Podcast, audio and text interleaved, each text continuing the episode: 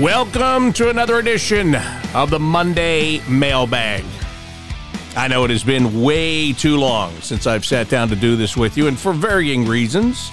Of course, the last two weeks were Christmas and New Year's, but then I missed the week before that because I happened to be, well, under the weather doesn't doesn't cover it. Hospitalized covers it. so I missed it. Uh, for the last three weeks, we haven't gotten to sit down and talk about the Blue Jackets and what's going on. So today, I'll fix all of that. Today, we talk. Today, you ask the questions, I give the answers, and we'll figure this thing out together, right? Well, it was kind of a up and down week, without question, for the Blue Jackets. I mean, you know, they go into Philadelphia last Thursday. Really uh, terrible first two periods terrible first two periods. I, as a matter of fact, the team looked uh, pretty much left for dead after two periods in that game. But yet the score was just one to nothing. But they just didn't have anything going on. There was just nothing happening throughout that game.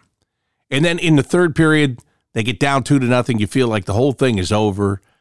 And lo and behold, they come out of the ashes like a phoenix and they rise and they get a couple of goals they force overtime. They can't score in overtime, but neither can the Flyers. They go to a shootout, get the win in the shootout in Philadelphia. Again, that one comes out of basically nowhere. Now, it was a game in which the Blue Jackets had a bit of an advantage going into it because the Flyers had just come back from a West Coast trip. They were out in Western Canada, and many times that first game back is a struggle. But you usually recognize that early in the games usually get that idea in the first period. As a matter of fact, I asked Pascal Vincent prior to that game, you know, usually I would say to you on on the road in a building like Philadelphia, you have to survive the first 10 minutes? But I asked the question, do you have to establish and push it in the first 10 minutes? Because you've got a team that could be tired. And he agreed with that. But it didn't work out that way. And the Blue Jackets did not have a good first two periods in that game. But as I said, the third period was good. They came back, they got two points. They shocked the Flyers in that game, and they felt good. And then they came home and had to take on the Minnesota Wild on Saturday. In a game that was just, well, it was crazy, is what it was. I mean, Cole Sillinger scores a goal, and then Matt Boldy scores a goal. And then Cole Sillinger scores a second goal, and then Matt Boldy scores a second goal. And it looks like it's going to be a battle of these two guys all night long. And just to further that belief, late in the third period, with under six minutes left, Cole Sillinger gets a third goal, his second career hat trick. And the Blue Jackets had a 3 to 2 lead. Lead in the third period. Usually something that makes you nervous, right? Yeah, and unfortunately, it turned out that way again. But it was different from the other losses. And Pascal talked about this after the game, but I do agree with him because even though the Blue Jackets got that lead and they got it late, they didn't get back on their heels. They didn't pack it in in front of the goaltender. They kept on playing the game they had been playing all night. And eventually, the Minnesota Wild pulls the goaltender, Marc Andre Fleury. Well, they tried to do it a couple of times, and it wasn't working out. He'd start going to the bench and then have to come back. He started to the bench and he had to come back. And finally, he did get to the bench, but he didn't get off the ice. And the Blue Jackets come up the ice with the puck, Justin Danforth more specifically, with the puck on his stick. And Marc Andre Fleury saw what was going on and he raced back into the play and he got back toward the net and he dove in front of where he thought the shot was going to be. Well, Danforth winds up missing the net wide. However, if you don't think that that action by Marc Andre Fleury threw him off, I would say you're wrong. Because just that guy hustling back into the play and leaving his skates the way that he did, that's enough of a distraction for something like that to happen. So it happens. And then you turn the puck over, and then the Wild comes down and they get a goal on Daniil Tarasov. And, you know, he he was great in Philadelphia. He was great in that game against Minnesota, but the tying goal, not so great. It's one that leaks through him with a minute and a half left. And there goes another third period lead up in smoke. But there's still a chance. There's still a chance to get the second point because you go to overtime. And in overtime, the Blue Jackets have the second point. It is there. It is wrapped up. The puck is on the stick of Yegor Chinakhov in the right wing circle. He's got a great shot. Fleury has come out of the net. He went out to challenge at another spot. He's out of the net. It is open, and this is over. But wait, it's not because the veteran goaltender, Marc Andre Fleury, does it again. Lunges hard to his left, fully extends his left arm, and catches the puck in the glove before it enters what was previously a wide open net. And then what happens? The Wild comes down on the rush. Rookie Marco Rossi beats Daniil Tarasov on a similar shot. And again, I, I didn't like that one for Tarasov either, but so be it. And the Blue Jackets have to settle for one point instead of getting two. So that's the last two games in a nutshell. They got three out of four points. Very well could have had four out of four points, but had to settle for three. And now today, the team is practicing and then heading to Winnipeg, where tomorrow they're going to take on, and I can't believe I'm going to say this, the top team in the National Hockey League. And I can't believe I'm going to say that because last summer, this is a team that was in complete disarray. Pierre Luc Dubois wanted out. Uh, there was many questions. Blake Wheeler, he was leaving. He did leave. He went to the New York Rangers. Mark Scheifele, was he going to stay? They it didn't look like they wanted him. Didn't look like he wanted to be there. Connor Hellebuyck, their goaltender, is one of the top goaltenders in the league, had requested a trade. And then what happened? Well, I told you Wheeler left, and then they traded Dubois to the LA Kings. They got good pieces back in that trade. They wind up signing Scheifele and Hellebuyck, and especially the Hellebuyck. It's like out of nowhere, right? Hey, I want to trade ah, you know what? I'll sign a long term deal. It went from one to the other. And this team is rolling, this Winnipeg Jets team. They're 10 0 2 in their last 12. They won eight straight at home, which means nothing about tomorrow is going to be easy. Nothing at all. But that's tomorrow. Today, I'm answering your questions. Now, if you're with me live on X Spaces and you want to ask your question, all you have to do is request to be a speaker. I'll bring you on and you can ask it. Some of you have already sent your questions to me, and I'll start with those.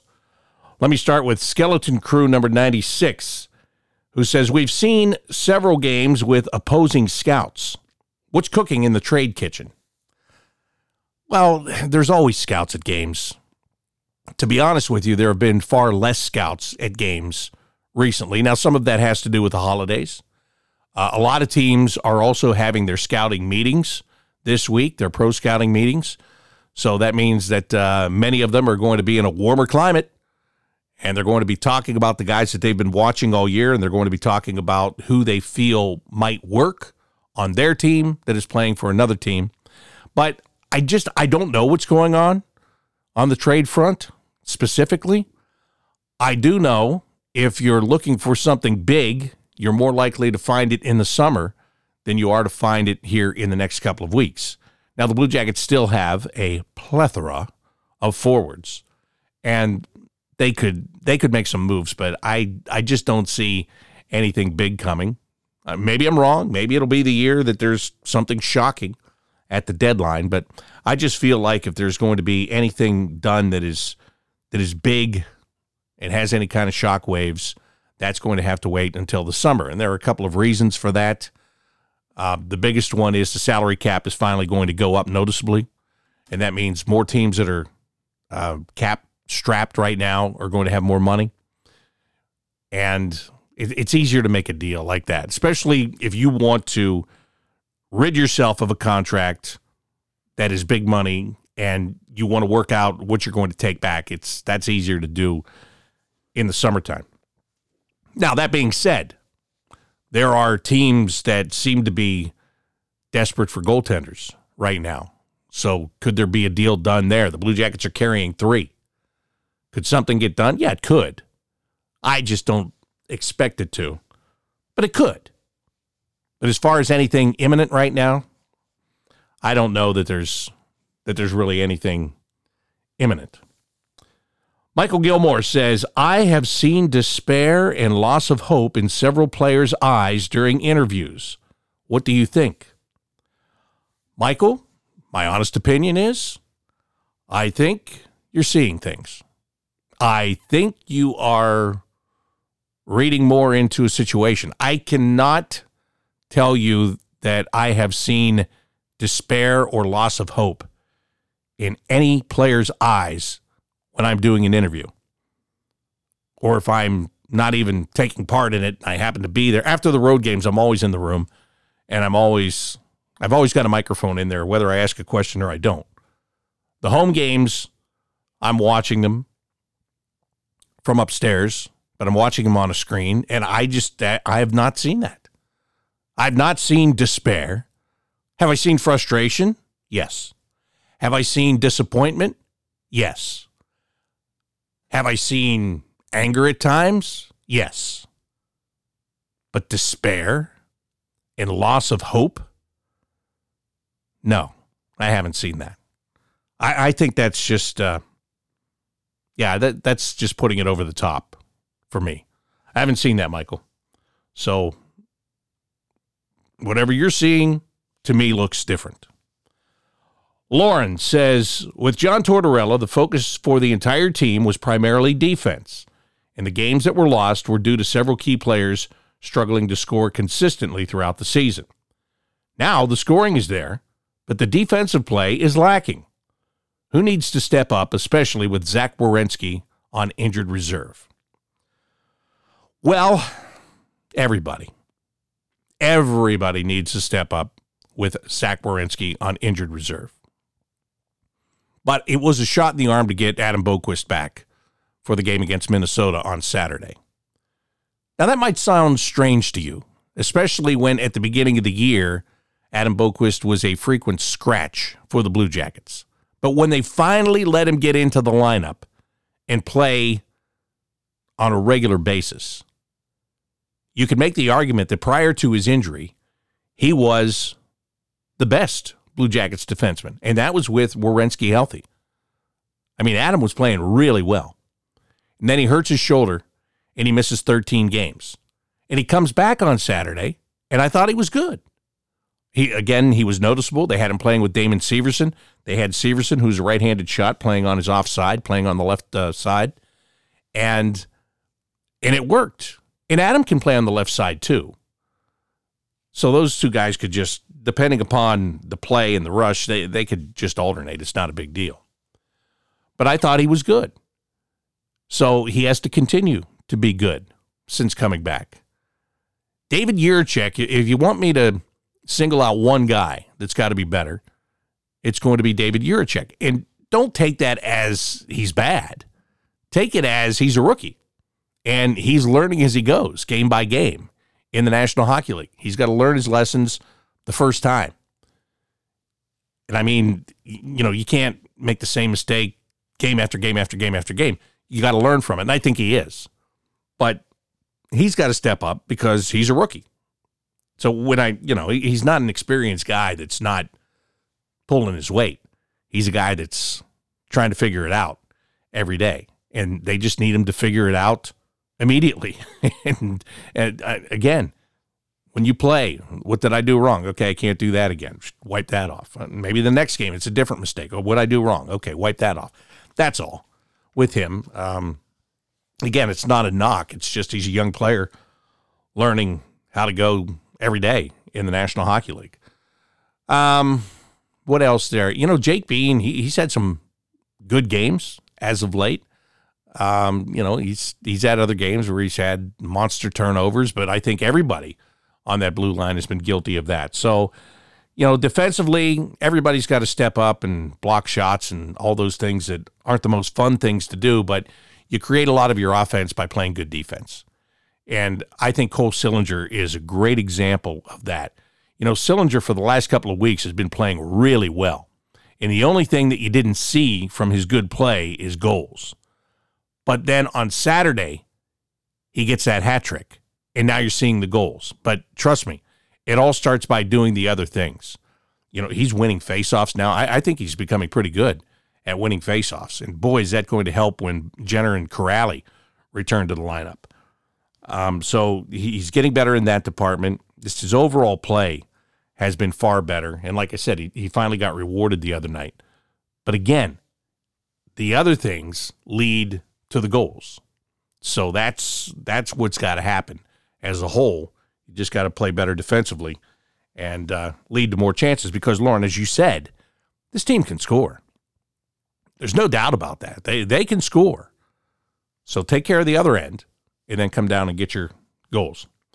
The NHL Rebel has sent me this on X. It says with the lines being what they are, where does Patrik Laine fit in upon his return? Well, that is a really good question. And you can ask the same question in regards to Boone Jenner. I think it's a fair question on both ends. Let me start with a guy you didn't ask about because I'm just thinking about it. Does Boone Jenner go right back to the middle of that line with Johnny Gaudreau when he returns? I don't think so. I wouldn't. If I was the coach, I wouldn't. I would keep Fantilli and Gaudreau together. If I wanted uh, Boone to play with Johnny, I think I'd put him on that wing where Danforth is. Because why not? I mean, he and Johnny have a good chemistry together. Fantilli's going to be a number one centerman in this league. No question about it. That's the role he's playing right now. I'd leave him in that role. I'd I'd just let him get more comfortable with it. Day in and day out. You know, if he goes into a stretch where he's really struggling, you can move him down if you want to, but you know, this is let, let's be honest about this. Look where you are in the standings. Let that kid play. Same with uh, Jiricek, what I was talking about earlier. Let him play. Kent Johnson, let him play. Get the experience. Don't protect them anymore. Don't cut down the minutes anymore. Don't try to take them out of dangerous situations in the third period anymore. To me, now that time has passed. Just let them play. Just get in there and let him start the game, let him finish the game day in and day out. But for Patrick Laine, where does he fit in? You're asking me right now, and I would tell you in Emil Bemstrom's spot on the line with, uh, well, right now it's Roslovic and Kent Johnson. It was Sillinger before he got moved up to play with Marchenko and Chinakhov on Saturday. And I'm sure they'll start that way again tomorrow night because they had such uh, success with that trio. So Patrik Laine, to me, goes into Emil Bemstrom's spot. Now, he could go into that spot with Fantilli and Gaudreau, but I just, the Fantilli, or I'm sorry, the Gaudreau Laine thing just doesn't seem to work. I, I don't know why it doesn't work. I don't know if both are trying to be playmakers. I know one of them for sure should be a shooter. For sure, 100% should be a shooter and quit worrying about making plays. You know who that is? The guy that's had 40 in a year before. He should be the shooter. Don't worry about making passes. Shoot the puck. Play to your strength. But it just hasn't worked. And I don't know if I would try to force it to work. I think I would put him with Kent Johnson and, and let it. Cut. Now, there's the same thing. Two guys who want to make plays. But to go back to what I just said, Kent Johnson is really good at making plays. So be the shooter. Be the shooter on that line. And if Roslovic's still there playing in the middle, he's a speed guy. He can draw guys to him. He can create room. He can give you opportunities. That's the way I see it. You know, Emil Bemstrom's had some really good games since his last call up. I think he's plateaued again right now where he's he's okay, good, not great, and not scoring goals. Again, though, like Sillinger, he's doing the other things besides the scoring. I get it. I understand. But we're talking about a prolific goal scorer coming back into your lineup. So if you're not scoring goals, then somebody's got to score them. So that's that's where I see that. And then if, if Jenner's going to come back in, then you start now who else is going to come out? These become very interesting questions. Who else is going to come out? Well, not Justin Danforth. Well, hey, Sean Kuraly's going to come back. Now, who else is going to come out? So uh, it gets gets very crowded very quickly. Very crowded very quickly. And you know, Alexander Texier is another guy for me. I mean, he's he's not scoring goals right now. He's okay, but he's a he's in a role of a fourth line winger at the moment. So, you know, that to me that makes you vulnerable. If you're not playing well when those guys come back, you're vulnerable. And you could be uh, you could be watching for a game or two. Siebes says, Could you explain some of the reasons that players get kicked out of the faceoff circle? I notice it happens a lot with Voronkov. Oh, it sure does. I mean, this guy, he gets kicked out on a regular basis. He gets kicked out more than he's allowed to stay in. There's so many reasons for it. Uh, about where you line up. You're supposed to line up. You know, they have those marks there on either side of the face-off dot. You're supposed to line your skates up in a, you know, within that. And if you if you're not where you're supposed to be with your positioning, you can get waved out. That happens to them a lot. If one of your guys jumps or is trying to cheat in uh, before the puck is dropped, you can get waved out for that. Uh, you can get waved out for not getting your stick down when you're supposed to have your stick down. All of those things. But yes, he does get waved out a lot.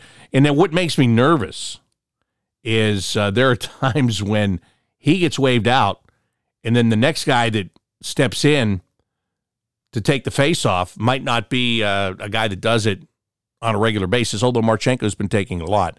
You know, Cole got waved out a number of times on Saturday, and Marchenko had to step in and and uh, take the draw in his place.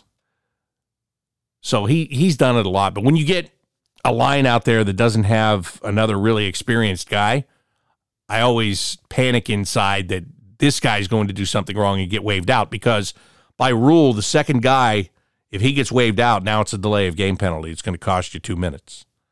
So that's why I get nervous about that. Now, fortunately, knock on wood here, that hasn't happened. But the potential is there every time your bona fide centerman gets waved out and a winger has to come in and take it. And that's why Pascal Vincent likes to have two guys on the line that can take faceoffs. You know, Danforth and Fantilli are on that first line. I mentioned Marchenko is now with Sillinger. You've got Roslovic with Bemstrom and Johnson. Kent Johnson was playing center when he was in the American Hockey League, and he's taken faceoffs. Is he great at it? No, not yet. In fact, Bemstrom stepped in and uh, took a draw the other night. And then on the fourth line, Texier can take him. Um, and then whoever you happen to have playing in the middle, it was Voronkov the other night. Um, you know, again, when Kuraly comes back, he's one of the best guys on the team. When Jenner comes back, he's probably the best guy on the team. So that again changes things. But that's why Pascal likes to have two guys on a line that can take faceoffs. Because if you don't want you you don't want to have an inexperienced guy following up because you don't want to take a penalty and wind up in the box. So there is a method to the madness all the time. Always a method to the madness. That's the way it goes. That's that's that's the kind of stuff you got to plan for when you're a coach. you know, you have to. What, what, are the scenarios that we might go through, and what uh, you know, what do I have to be ready for? So, hope that answers your question. Hey, if you're with me live on X Spaces, if you have a question, you want to ask that question, just request to be a speaker. I'll bring you on, and um, you can ask your question. If you are too shy to do that, and some people are, and that's fine. It's not a big deal. Like to me, it's nothing. Like I can just I come on and talk for 30 minutes. Not a big deal to me. But for some people, it's a big deal. Some people get, you know, some people get nervous. Some people think that, uh, well, this is a dumb question. I don't really want to ask a dumb question. Uh, just, but I would tell you, don't worry about any of that. If you want to come on, just request to be a speaker, and I'll bring you right on, and and we'll work through it. But again, if you're too shy to do that, and you just want to uh, send your question to me on X. You can do it at Bobby Mack Sports. Really easy for you to do. Now, I was talking about Boone Jenner. I'm sure you saw most of you, if not all of you, saw the video of him uh, returning to the morning skate on Saturday. Um, full cage, obviously. His jaw is still wired shut. So he's got on the full cage so he doesn't inadvertently uh, take a puck or a stick or anything like that. Nobody's going to touch him. Not right now. Not until he is cleared and ready to go once again. Nobody's going to touch him. But it was good to see him back out there Um, you know, it's hard. Players talk about this all the time. When you're injured, you are part of the team, but you're not part of the team.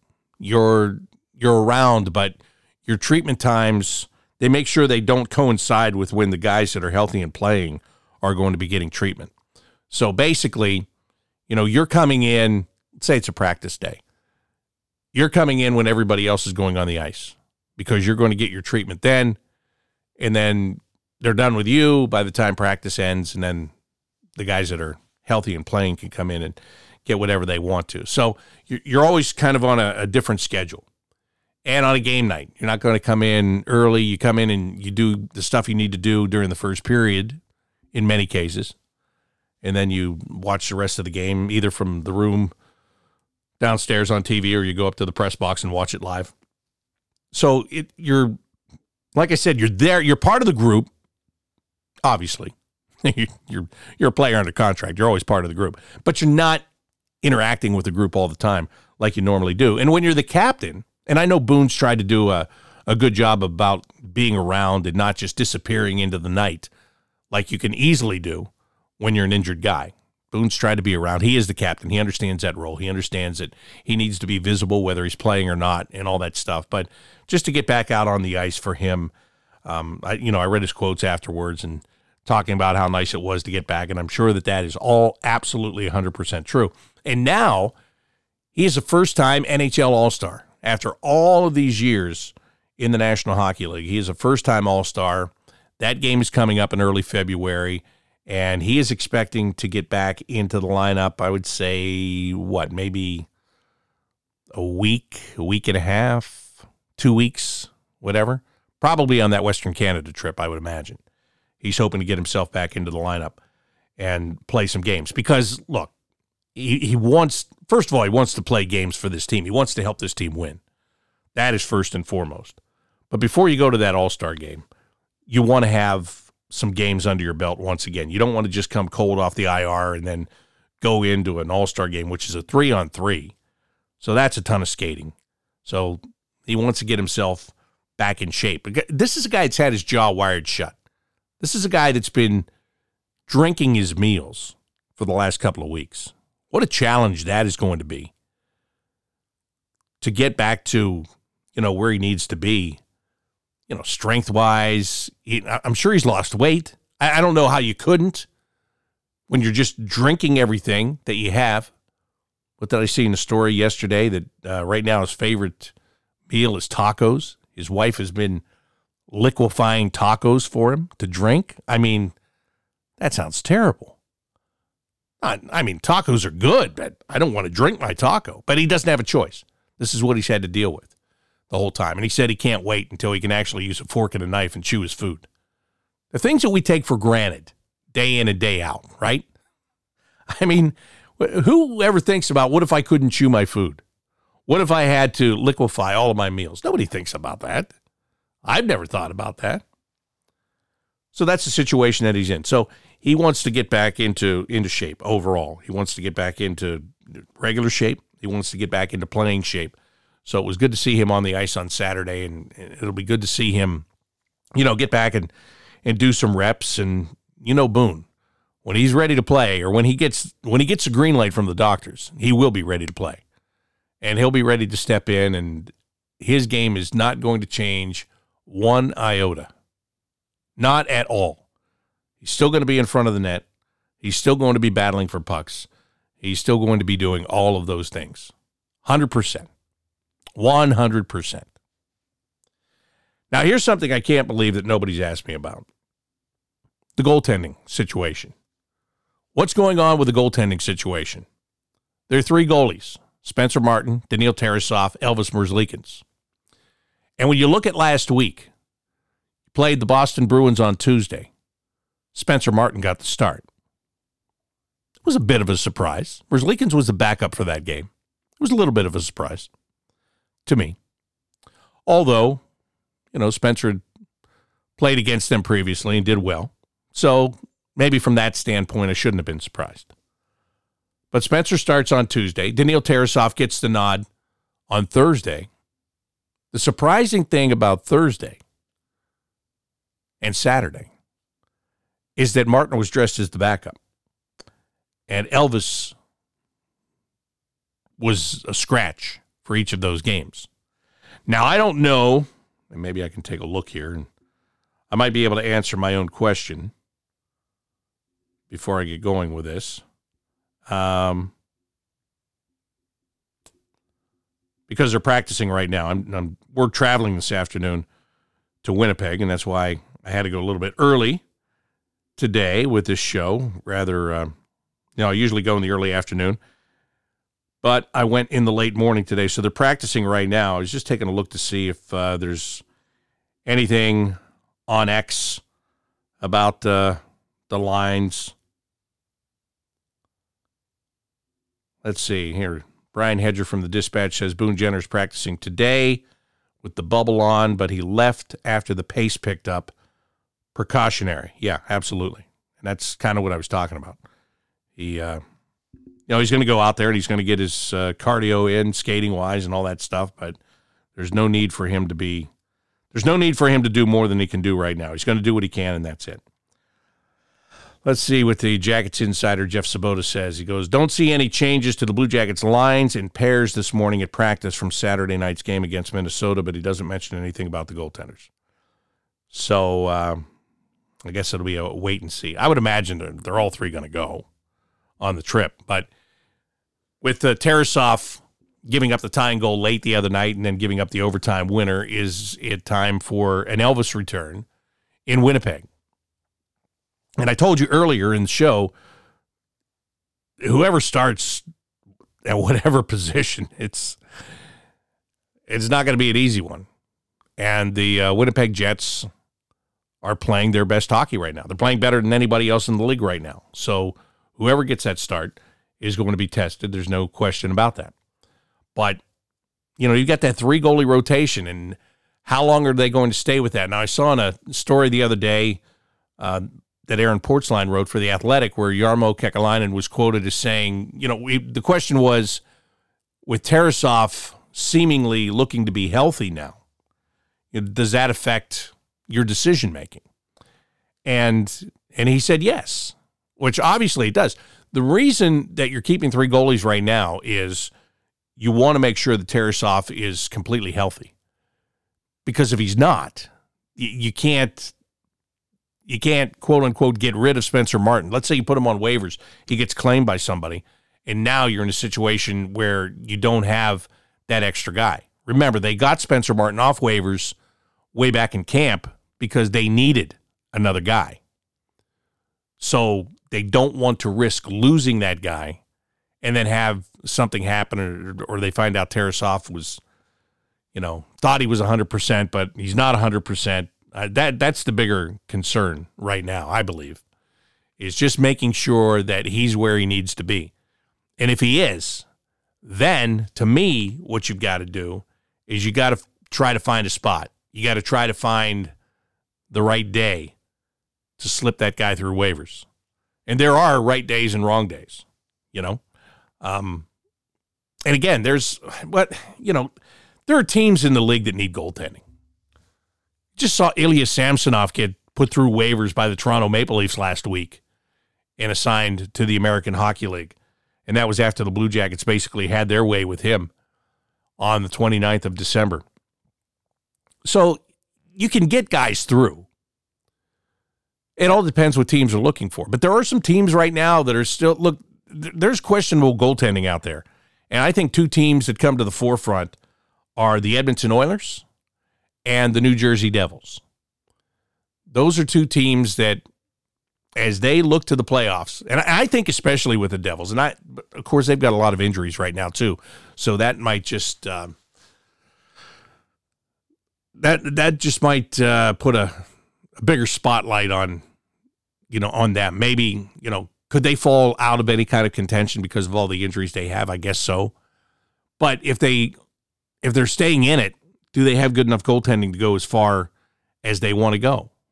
And I've never been sold on their goaltending. I've always thought that they had to get better with their goaltending. Now, with all of that being said, is Spencer Martin the answer to what ails you? Is he a starting goaltender? Is he a guy you're going to pick up off waivers and you're going to bring him in and he's going to take you to the promised land? I don't think so. I I don't see him going somewhere and being a starting guy and taking a team on a long playoff run. Do I see him as being a backup that can come in and win games when your starter needs a day off? Well, yeah, we've already seen that here, right? So I think that's more of if he gets taken by somebody, what it's going to be. So can you find a spot where you can put him on waivers and, and slide him through? Um, I think you can. But you're not going to do it until you're absolutely, positively convinced that Daniil Tarasov is um, is where you need him to be, and that he's going to be able to go out there on an every game basis. So we'll see what happens with that. All right, let's go to X Spaces and uh, get some people on here live. Let's start with Young Guns 27. Good morning. How are you? I'm doing well. How are you? I'm doing. Uh, obviously, be doing better if the Jackets would figure out how to win one in in, uh, in a normal game and not go to overtime and not not uh, play the 50-50. But, you know, since I've come back after missing four games, I think only one game has not gone to overtime, and it was the Bruins game. Yeah. It's like what, you guys trying to make me miss up for being sick, being out. Got to do extra periods every night, but yeah, it's been um, it's been a little bit uh, I would say ridiculous, but at least now they're getting points instead of early in the earlier in the year when they were letting it get away late in the third period and having nothing to show for it. So I guess I can't complain about that, but I understand where you're coming from. I guess my question is is that um, uh, obviously, I, I, I don't think that there's any any sort of chance. I mean, obviously, there's there's always the dumb and dumber quote. There is a chance, but I mean, uh, of of them going on a on a hot run. But I, I, see them more as sellers at the trade deadline. So, who would you think would be? Um, you know, obviously, I, I have you know we all have our ideas of what we think, but but but you're around it more, and we look at it from afar. But who would you would who would you see as as basically um, who they would be selling. I mean, I mean, obviously one of the three goaltenders is, is an obvious choice, but um, but well, they, no, that no, that's but, and I only interrupted you because not really. If you were, and I, I talked about this earlier, I, I think if you're making a deal for a goaltender, it's going to come in the summer because it's I almost said it's going to be more than likely it would be Elvis. That's not entirely fair to say because I don't know, but if if you're going to move him, you're going to have a hard time doing that before the trade deadline. That that to me is more of a summer deal because of the money that is involved in it and working that out with another team. Daniil Tarasov, I don't think you're trading that guy. I mean, the potential is still huge for him if he can stay healthy. And Spencer Martin, you cannot trade because you picked him up off of waivers. So he would have to go back through waivers and not be claimed by anybody before you can trade him. So that, that's why I wanted to jump in with you on that because yeah, it looks it, it looks like that would be obvious, but it's not so obvious because one of those three guys you cannot trade by rule, and another one of the three guys is making so much money it's going to be hard to figure that out before the trade deadline. You know what I mean? I do, I, I do, and but but I, uh, yeah, you you are right. I mean, that, I, I guess that would be something that would be more more of a summertime move. Um, but on some of the unless somebody is really desperate, unless there's a team that says and, I have got to make a move right now, and I think this guy could be the guy, and and I won't I won't count that out. And t- to go back to what you said, so you're saying there's a chance? Yeah, yeah, I guess there is. I mean, some of the other things is we have these glut of uh, glut of wingers, um, but I, I, I, don't think that people are going to be searching for bottom rung, you know, barely, you know, barely making the, the cut every night or or defensemen.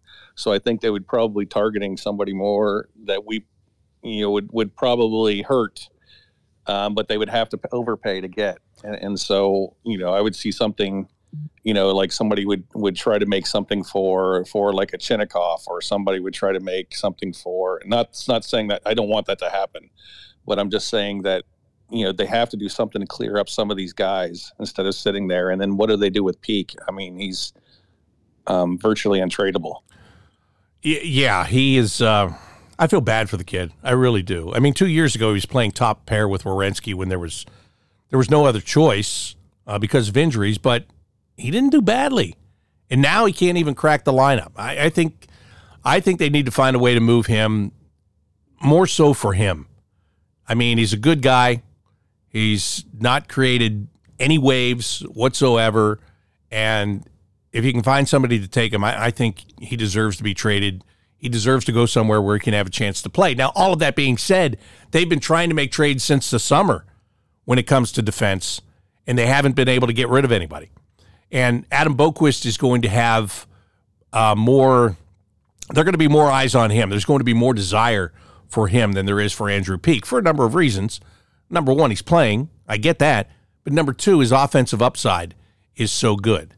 Uh, would that be a guy that you would part with before the trade deadline? Maybe, maybe, depending on who you're going to get. Because when you look at the defense, see, there, there's another thing. There's a glut of defensemen, but there is a glut of right-handed shots. And you saw what happened with uh, Jake Christiansen having to come up. They wanted a lefty. Now they've sent him back to Cleveland, and they didn't, and they brought in another right-handed guy. But of Boqvist and Peeke, Boqvist is going to pool more interest based on his skill set. No doubt about that. But again, for Andrew Peeke, I would love if they would find something for him because I, I like him and I think he deserves to play somewhere. If he's not going to be able to play here, he deserves to be able to play somewhere. So I'd like to see that. You talk about the glut of wingers though. Let's let's talk about honestly, if you're a playoff team, what kind of a player are you looking for? And you're looking for a Boone Jenner which they're not giving up. But you're looking. That that's that's a guy you that is everybody's dream for a playoff team. And I can tell you that from a conversation I had in uh, Buffalo. Dan Dunleavy, who does the radio and TV in Buffalo, he said to me, he goes, Boy, that's the player we need. We need a Boone Jenner playing here in Buffalo.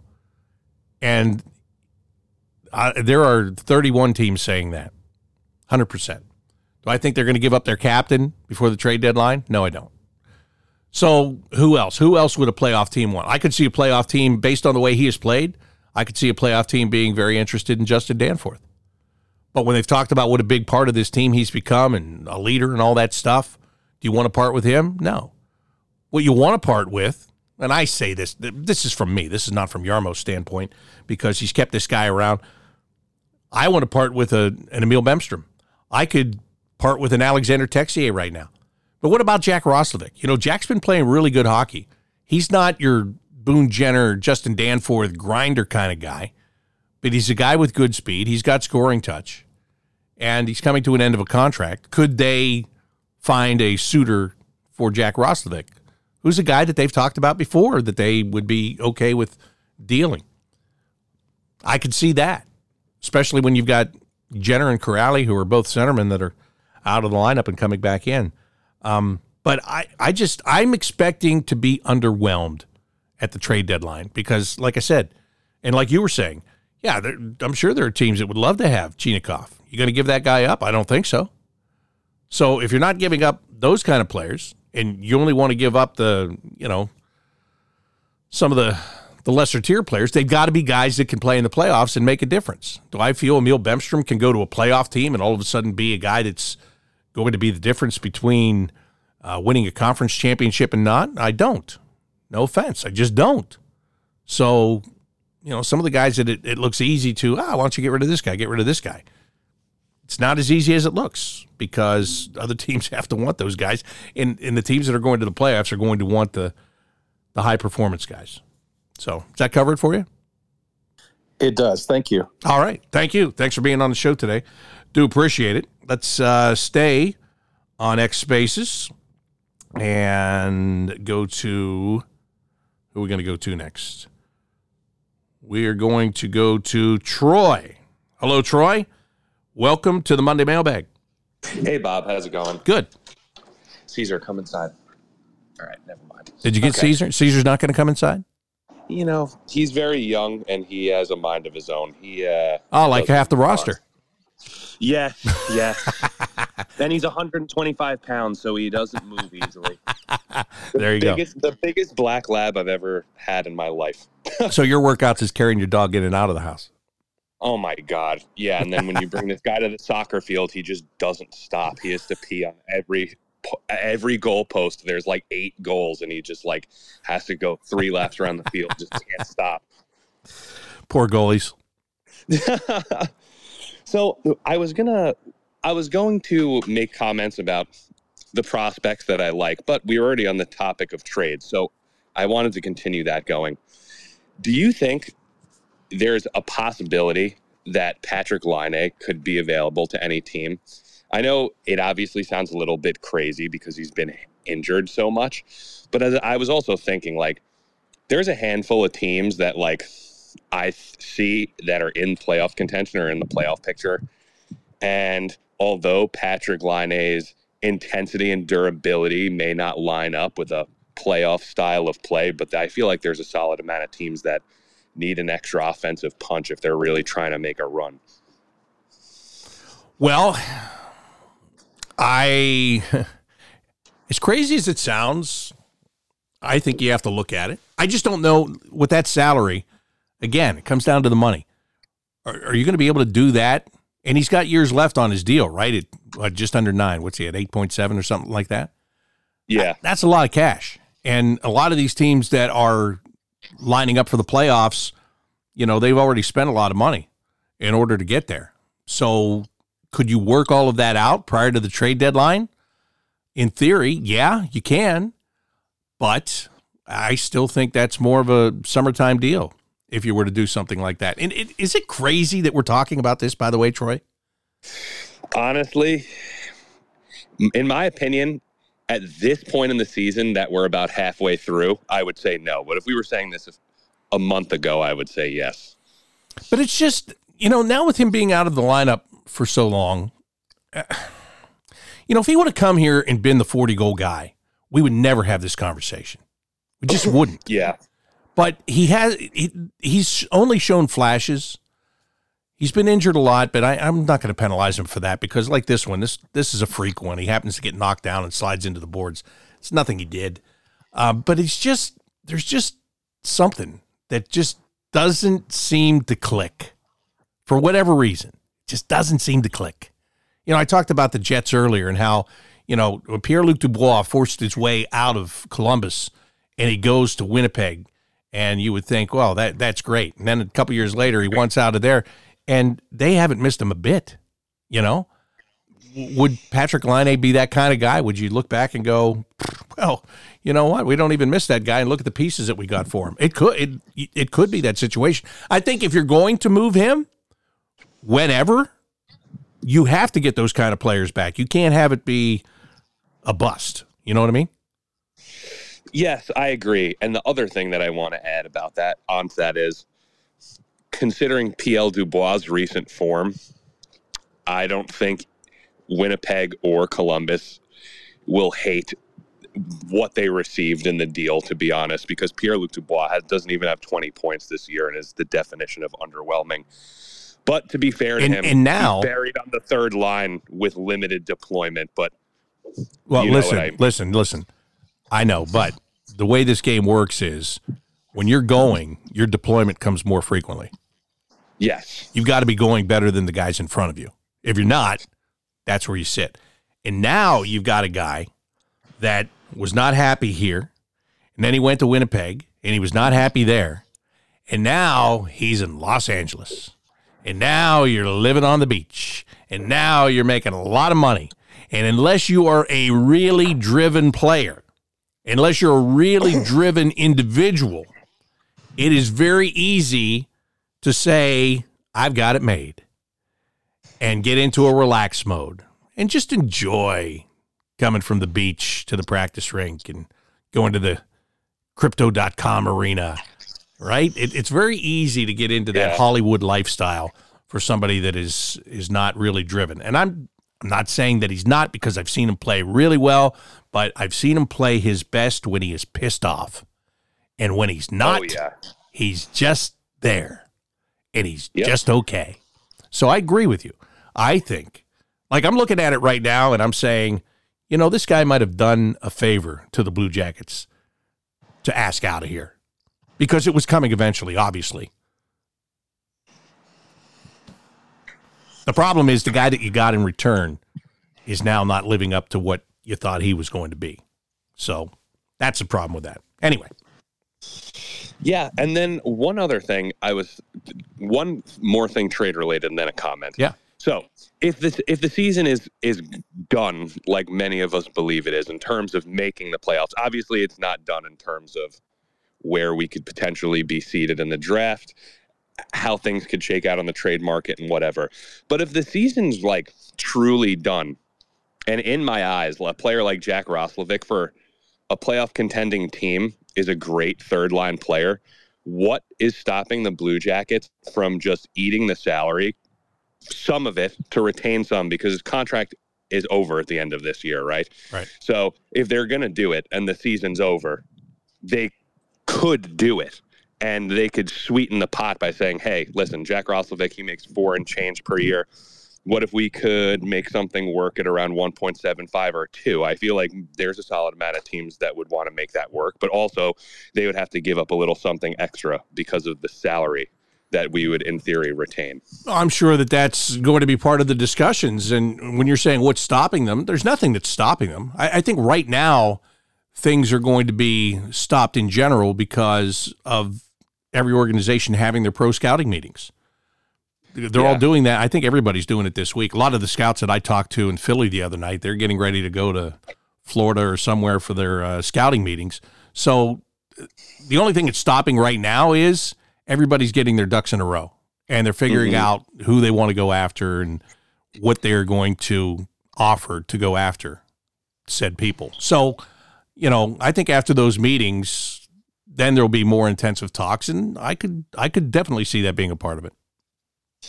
And to finish off this on a positive note, I wanted to talk about Kent Johnson, and I just feel like the confidence is shining off this kid. The confidence, the composure. There were a few plays where he was on the perimeter outside near the faceoff circle when he was on the second power play unit, and he just let the defender. He the defender came by with his stick out far, and he knew he wasn't going to pressure him entirely. He just waited there. He continued his rotation and then refacilitated back to the top. And I'm like, wow, this is awesome. He's really snapping the puck around. He's so composed. This guy's a great player. Please give him more opportunity. I love what I'm seeing. I talked to Pascal about Kent Johnson this uh, Saturday morning, I believe, because he told me he thought that Kent Johnson was the best player on the ice in Philadelphia for his team on Thursday. And that's saying a lot when Tarasov played as well as he did in net, right? So I asked him, I go, hey, this is a guy that early in the year, he seemed like he was getting knocked off pucks. He was getting knocked down to the ice a lot, and now he's not. And what has changed? And his answer was, well, that's still happening to him, but the difference is his confidence. Um, and Pascal feels that when he went to Cleveland, because he, he said, he goes, I noticed this in training camp. He goes, this is not the guy that I saw last year. His confidence just wasn't where it needed to be, and he wasn't playing with that same amount of um, you know, confidence in himself and his own abilities. He said then it continued into the early part of the season. And yes, we want to make him stronger, but that's something that's going to take a number of years. We wanted to start the process by getting him to the American Hockey League where there's more time to work out in between games. He said, but we really wanted him to get his confidence back. And it seems like when he went to Cleveland, as Pascal put it, and I thought this was fair and something I hadn't thought about before, he goes, you know, sometimes you get on a team with a lot of guys that are your age and you just feel more comfortable and you can just relax and let yourself go and, and just play your game. And as he did that in Cleveland, then he got confident again, and then he gets called up and he kept the confidence. So that trip to the American Hockey League, and again, I've said this a million times, it's all how you handle it as a player. If you are sulking and pouting and mad and why am I here and all that stuff, you're not going to get better. And sometimes you're not going to get called back up. Kent Johnson, a fifth overall pick, he was going to get called back up at some point. But there are some guys, you'll never see him again if they go down with the wrong attitude. This guy did it right. This guy found his game. And now that he's back, he's playing his game. So you're absolutely right. I, he's a different player. He's a much better player. He's looking uh, much more like the guy the Blue Jackets thought they drafted a couple of summers ago. And as he does get stronger, and as he does put on more muscle, and as he does get smarter about how the game works in the NHL, he's going to be an even better player. And I can't wait to see it because I like what I'm seeing right now, Troy. Yeah, I agree. That that one play he had last game where he was coming down the wing, fake the slap shot, did the 180 to the backhand. I was like, the panache. Yep. The panache, Bob. Thank you for hosting this great show. Thank you for having me on. Thank you, this Troy. Is awesome. I'm Appreciate it. You're feeling better. I- the Monday mailbag is back. I hope you get Caesar in the house. Thank you. All right. Thanks, Troy.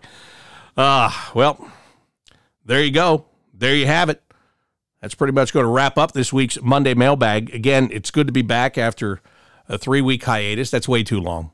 Way too long. So we'll uh, we'll do it again next week. Let me see. What is it? I see this is where and some people don't believe me when I say this. I have no idea what the schedule is. I really don't. Uh oh, next week. No, we'll be at home. We have a game on Monday. Oh, you know what? We might have to push that one off and go a day later. I, we're going to go a day later. Next week, we'll do the Monday mailbag on Tuesday. And I'll tell you why. It's a home game on Monday, and it's at 1 o'clock in the afternoon. Unless you want to do it after the game. Oh, boy, that'd be fun, huh? Vancouver will be here. So this week, game on Saturday against the Seattle Kraken. That's a 7 o'clock game. And then Monday afternoon, that's uh, Martin Luther King Day. So an afternoon contest against the Vancouver Canucks, then a couple of days off, and a Friday game against the New Jersey Devils next Friday. And then it's off to Western Canada and beyond because it's Edmonton, Calgary, Vancouver, Seattle, and St. Louis on a five game trip while the U.S. Figure Skating Championships are taking place at Nationwide Arena. So there you go. That's the schedule for the next couple of weeks. So next week, let's plan on going on Tuesday. We'll wait until the day after the game and do it on Tuesday since we have a Monday afternoon game. So I'm glad I looked at that because I, I'm telling you, I honestly, I, I don't know the schedule. I know a couple of games out. That's the way I keep it because I'll just drive myself crazy. I'll forget. If I try to jam too much information into this uh, little tiny brain of mine, I'll just forget about it anyway. So if I go two, three games at a time, I feel I'm good. I feel I'm good. And this week I had two. I know we're in Winnipeg tomorrow, and I know that we're playing on Saturday against the Seattle Kraken. And that was my that was my two games for the week. Speaking of tomorrow night, that game in Winnipeg gets underway at eight o'clock Eastern time, which means pregame coverage will start at seven thirty, both on Bally Sports and of course uh, you can hear Dylan Tyre and I on the Blue Jackets radio network. Uh, tomorrow night starting at 7.30 thank you for being a part of today's show whether you just uh, set your question on X at Bobby Mac Sports, which you can do anytime you want to, as a matter of fact, or if you came live on X Spaces and asked your question. Doesn't matter to me how you do it. I'm just happy to have you along each and every week. So that's going to do it for this week's edition of the Monday Mailbag. Until tomorrow night in Winnipeg, I'm Bob McElligott saying so long.